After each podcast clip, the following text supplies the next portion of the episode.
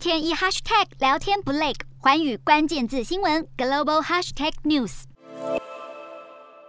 日欧双方十二号在日本东京举行定期领袖会谈，出席的有欧盟执委会主席范德赖恩、欧洲执委会主席米歇尔，还有日本首相岸田文雄。双方一致谴责俄罗斯入侵乌克兰，说要强制制裁俄国，加大支援乌克兰。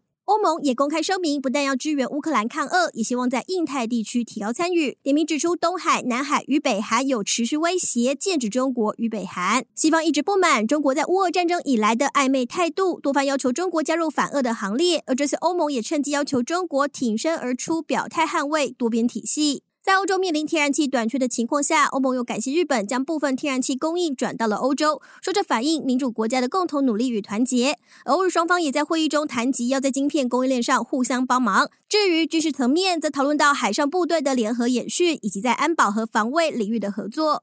而乌俄战争爆发，加强了世界民主阵营与威权国家的对抗。人类真的进入了新冷战时代了吗？